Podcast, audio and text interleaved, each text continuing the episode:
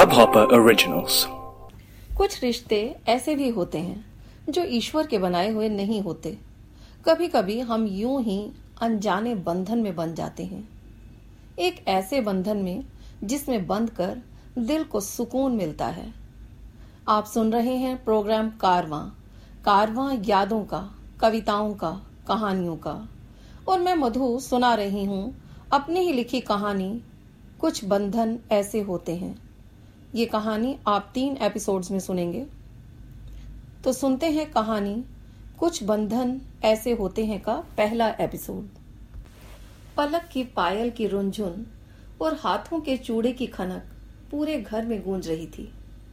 मेहंदी लगी हथेलियों से उसने मेरी आँखें बंद की तो आँसू की दो बूंदें उसकी हथेलियों में आ गईं।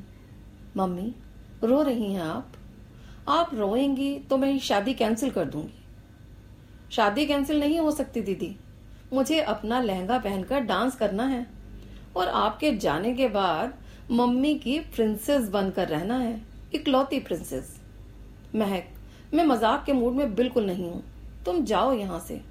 मैं मम्मी के साथ थोड़ा टाइम अकेले में बिताना चाहती हूँ। पलक मेरी गोद में सिर रख कर लेट गई। मम्मी, आप उस दिन मुझे अनाथ आश्रम से ना लाती। मुझे गोद ना लेती। तो आज मैं ना जाने कहाँ होती? मेरी ज़िंदगी ना जाने कैसी होती? पलक, तुम्हें मेरे पास आना ही था बेटा। तुम मेरी हो। माँ, आपने महक को चुना था अपने लिए। उसे तो अपना ही लिया था आपने। पर मैं मैं तो चिपक कर यूँ ही आ गई। अगर उस दिन आप मुझे वहीं अनाथ आश्रम में छोड़ देती तो मेरा क्या होता माँ? मेरे गले में हाथ डालकर अचानक पलक सुबक सुबक कर रोने लगी। माँ, अगर मैं ना कहती तो आप मुझे वहीं अनाथ आश्रम में छोड़ आती। नहीं बेटा, तुम दोनों मेरी जान हो। तुम हो तो मैं हूँ।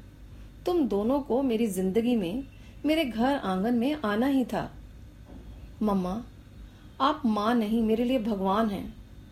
आपने मेरी ज़िंदगी का रुख बदल दिया। अनाथालय की वो काली लंबी रातें मैं कभी नहीं भूल सकती। वो मोटी वाली आंटी का डंडा पटक पटक कर चिल्लाना और हम छोटे छोटे बच्चों से ज़बरदस्ती बड़े बड़े काम करवाना। अगर मैं वहीं रहती तो आज ज़िंदा नहीं होती माँ। आपने मुझे जन्म नहीं दिया, पर यह ज़िंदगी आप ही की दी हुई है। थैंक यू माँ, मेरी माँ बनने के लिए। मुझे सपने देखने का अधिकार दिया। मेरे सपनों को पूरा किया आपने। छोटी सी कमज़ोर पलक को ऊँची उड़ान भरने के लिए मज़बूत पंख दिए।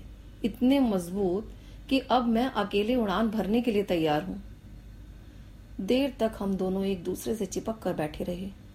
जैसे मन में कहीं कोई डर था कि एक दूसरे से अलग हुए तो बहुत दूर हो जाएँगे।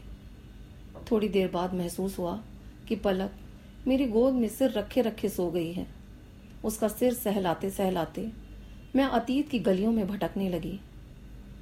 यादों की पोटली में से एक एक कर यादें सामने आने लगी।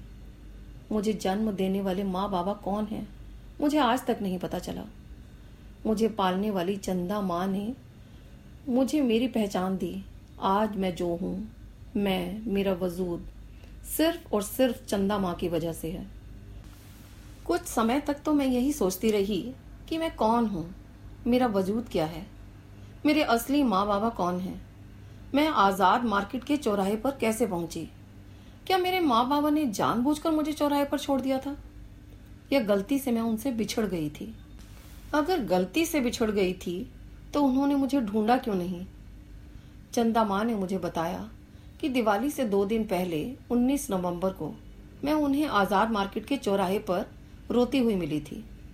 थाने जाकर रिपोर्ट लिखवाई। पुलिस ने छानबीन की, बहुत कोशिश की, पता लगाने की पर पता नहीं चल पाया कि मैं चौराहे पर क्यों और कैसे पहुँची। जब मुझे अनाथ आश्रम भेजने की बात चली तो मैं चंदा माँ का पल्लू पकड़कर उनसे लिपट गई। चंदा माँ बताती थी कि मैं कई महीनों तक उनका पल्लू पकड़े पकड़े उनके पीछे पीछे घूमती थी। शायद डरती थी कि मुझे छोड़कर कहीं चली ना जाए चंदा माँ। मेरी सही उम्र तो चंदा माँ को भी नहीं पता, पर मैं इतनी बड़ी भी नहीं थी कि मुझे माँ बाबा का नाम घर का पता या अपने बारे में कुछ पता हो। चंदा माँ बताती हैं कि बस मैं अपना नाम ही बता पाती थी, मिष्टी। माँ का नाम माँ और बाबा का नाम बाबा ही पता था मुझे। मेरी यादों की पोटली तो सिर्फ़ चंदा माँ की यादों से ही भरी हुई थी। उस पोटली में इतनी सारी यादें थी कि छलक छलक कर आए दिन बाहर आ जाती थी। चंदा माँ, मेरी चंदा माँ। जो मेरी कुछ ना होते हुए भी मेरी सब कुछ थी, जिन्होंने मुझे जन्म देने के अलावा सब कुछ दिया। मेरा रोम रोम उनका ऋणी है। चंदा माँ अकेली रहती थी। मैंने उनके बारे में कभी ज़्यादा जाना नहीं। जानना भी नहीं चाहा, इसलिए कभी पूछा भी नहीं। मैं संतुष्ट थी कि वे सिर्फ़ और सिर्फ़ मेरी चंदा माँ हैं और उन्हीं के पद चिन्हों पर चलते हुए मैंने भी अकेले ही ज़िंदगी जीने का निश्चय किया। शादी न करने का फैसला कर लिया। मैं अपनी ज़िंदगी पूरी आज़ादी से चंदा माँ की तरह अकेले ही जीना चाहती थी। दोस्तों, आप सुन रहे थे मेरी कहानी, कुछ बंधन ऐसे होते हैं का पहला एपिसोड। कहानी की नायिका ने अकेले जीने का फैसला किया, शादी नहीं की। फिर पलक और महक उसे कहा और कैसे मिली? जानने के लिए इंतज़ार कीजिए कहानी के दूसरे एपिसोड का। तब तक के लिए अलविदा। सुनते रहिए हमारा प्रोग्राम कारवां कारवां यादों का, कविताओं का, कहानियों का। इस हब हॉपर ओरिजिनल को सुनने के लिए आपका शुक्रिया। अगर आप भी अपना पॉडकास्ट लॉन्च करना चाहते हैं तो हब हॉपर स्टूडियो वेबसाइट पे रजिस्टर करें और एक मिनट के अंदर अंदर अपना खुद का पॉडकास्ट लॉन्च करें।